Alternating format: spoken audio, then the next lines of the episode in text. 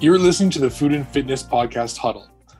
This week, we're going to be diving a little bit deeper into our last episode with Dr. Danielle. Today's questions for our hosts, we're just going to ask we've all kind of had experiences with naturopaths. Kind of, how's your experience been? What's it like, and what have you got from it? So, Jackie, let's start with you. Yeah, thanks, Dave. I mean, I am the eternal skeptic, and I I saw one a long time ago when I was uh, had my my first child, and I had some eczema, and I really wasn't happy. But I don't think I went in with the right mindset. I went in with the mindset as to this person's going to cure me of my eczema, and I remember getting a B12 shot, and it hurt a lot. Um, and I don't really remember a lot of dietary sensitivity stuff. But I also remember, and I'm not denigrating or throwing anyone under the bus, I also remember this group really practiced a lot of homeopathic kind of stuff. And so I remember Dr. Danielle talking about it, and I kind of get it but um, and I'm not going to get super political here, but they were a group that was very anti-vaccine and kind of more along the lines of you really need to use homeopathic remedies for instead of um, vaccinations. And I was really torn between these people who were in front of me and kind of what the research was saying. So that added a lot to my skepticism. And so I believe in healing from within, totally, that diet um, and what you put in your bodies produces what you see and what you feel on the outside. Uh, you can say totally, well, you're kind of a hypocrite because you don't eat very well. Yeah. So I, I, I knew that, but I wasn't really that educated. And as I mentioned last week with Dr. Danielle, and I've mentioned in this podcast, um, my goal this year was to run another 50K and i my achilles just got beyond belief and i knew that if i pushed through it just wasn't going to get better so i was seeing a therapist and the therapist had said you know why don't you try going to see a naturopath and heal from the inside i'm like okay i totally get it i don't eat well i probably should eat better you know they're basically just going to tell me and reinforce the fact that i need to eat more fruit and vegetables so I went in with that kind of mindset and I was really impressed by the intake questionnaire. It was like three pages asking me questions that I don't really see the relevance, but I'm going to answer them anyways. And I get, you know, there's more of a holistic approach, but I was just, I'm here, I want my Achilles managed, and that's it. Um, and so now bear in mind i've had this problem since 2010 so it's been 11 years i've been dealing with this to the point where it really impacts my quality of life. And to the point this year where i said i'm just not going to push through it. I'm just going to um, listen to my body more so. And she had uh, prescribed suggested curcumin and curcumin is, is an anti-inflammatory what it's purported to do and it's related to turmeric and i'm like okay, cool. I like turmeric. Um, I do cook with turmeric sometimes, so I guess I'm doing okay. The results were amazing, and I'm coming at this with a. Uh, it's not a placebo, and I know it's not a placebo. It actually made a difference, and it made a difference within. Um, I called her a witch doctor um, because I said I can't believe how well my Achilles feel. My training hadn't changed. I was still running, you know, 20 kilometers ish a week um, nothing had changed except the curcumin. And I increased omega 3s and that type of thing. I'm really impressed with the quality of care that I received from this individual. Mm-hmm. The time that this individual spends with me, what does make me sad, and what Dr. Danielle mentioned, was it's only to people who can afford it. And that makes me sad. Uh, because I think about food insecurity and food insecurity in diabetics right? It's not like you can go in and choose things if you're food insecure. It's not like you can tackle your food sensitivities and allergies. You deal with it the best way you can. So that makes me sad. But I have to tell you that I'm super impressed with um, the naturopath that I'm seeing. And I really uh, enjoyed listening to Dr. Danielle talk about the importance of evidence in her practice as well. So my mm-hmm. skepticism is leaning a little bit further away. That's oh, you, great. Jess? Yeah, I got to say that I was a little bit of a skeptic like a year ago too, but you know, I talked on this podcast some of the health issues that I've had over this last little bit, and I'd say I was fairly healthy, you know, let's say a year ago, and then all these things came up. So when I went to my family doctor, they did try, you know, try this pill. Well, that pill that didn't do anything for me. Well, try this then.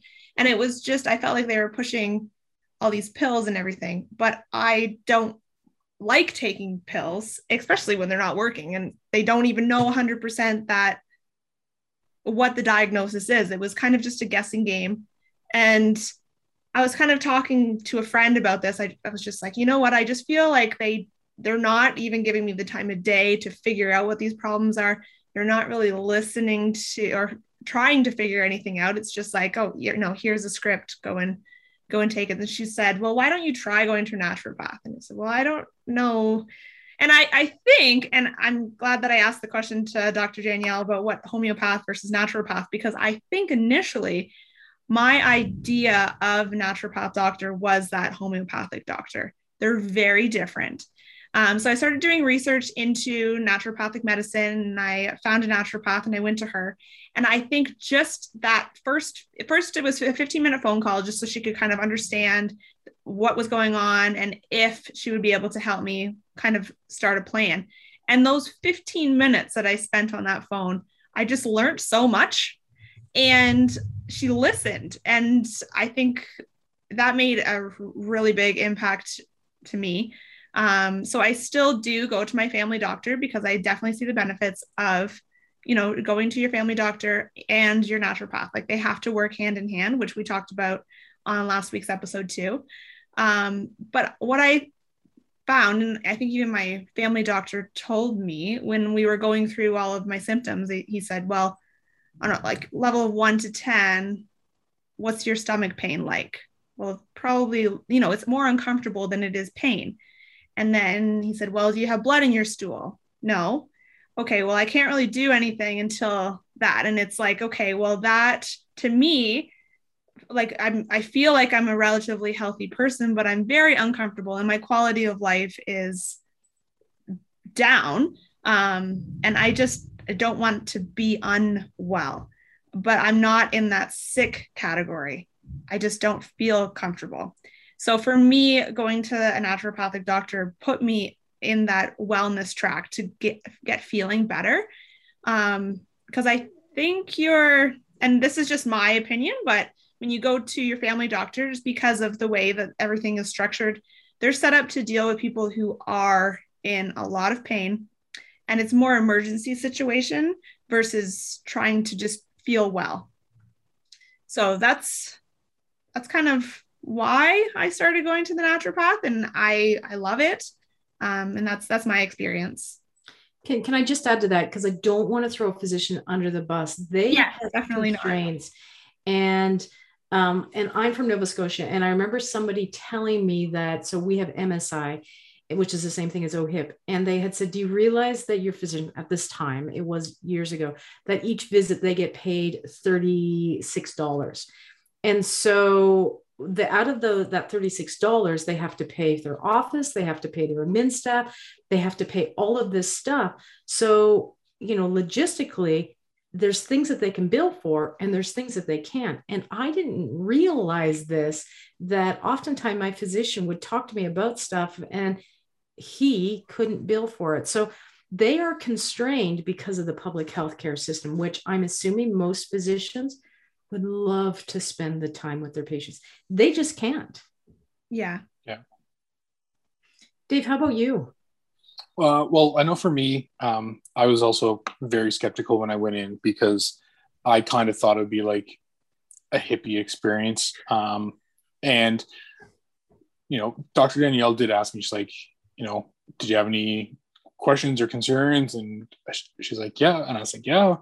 She's like, well, what was it? I was like, that maybe like the words I can get you off your insulin would come out of your mouth. And she was like, Oh, no, no, no, no, no, no. Like, I work with your doctor, not against your doctor. And when she said that, I just like all the stress melted away. I felt so much more comfortable because I knew that they were, or she was there on my behalf, um, working alongside my uh, my MD and my endocrinologist just to make everything a little bit better. And when people are like, "Oh, well, why do you go to naturopath?" I was like, "Well, say I'm running 70% of efficiency on my body. What if I could run it 100%? Like, what would I potentially be capable of when, like, if I could sleep better, if I could hike longer, if I could go, like, if my life could just be that much better, why wouldn't I try it? Right. Um, and I think that's what a lot of people are skeptical of. And if it was accessible to more people, there would be a lot uh, more people who could potentially be living at 100% bodies rather than you know sadly maybe 40% of what they're capable of. So that was one thing. And i mean i wanted to go in to see if i could be a little bit better as a type 1 diabetic if uh, my sleeping habits could be uh, a little bit better if you know possible weight or skincare and my gi like everything like that was just little things as a whole. And we've gone into some food sensitivity testing and some restriction, uh, some diets that uh, I'm almost finished, and I've I've seen a significant change uh, in my lifestyle, and I'm very happy with. And a lot of the things I'm going to continue uh, to eliminate from my life as best I can, and I'm thankful that there's sensitivity and they're not an allergy. So I don't have to go to someone's house and you know if they say, oh, we're going to have white potatoes. I'll be like, ooh, no, I, I can't eat that. Or we're gonna have corn, like, oh, I can't eat that. I can, I just might not feel great for the next 24, 48 hours, but I have the freedom to do that if I want to, which I think I really appreciate. Mm-hmm. That's awesome. Mm-hmm. So I just want to thank you guys for uh, coming in this week and uh, talking a little bit more about your personal experiences. So that's great. Uh, if anyone wants to learn more about um, food and fitness in uh, Dufferin County, follow us for more information. And uh, until next time, we'll talk food. We'll talk fitness. And we'll do it together. Thank you for watching and listening to this week's episode of the Food and Fitness Podcast. Join us next week when we sit down and talk to Alex Maycock, the force behind Maycock Performance Coach, a professional coaching business which designs individually tailored running and cross country skiing weekly training programs.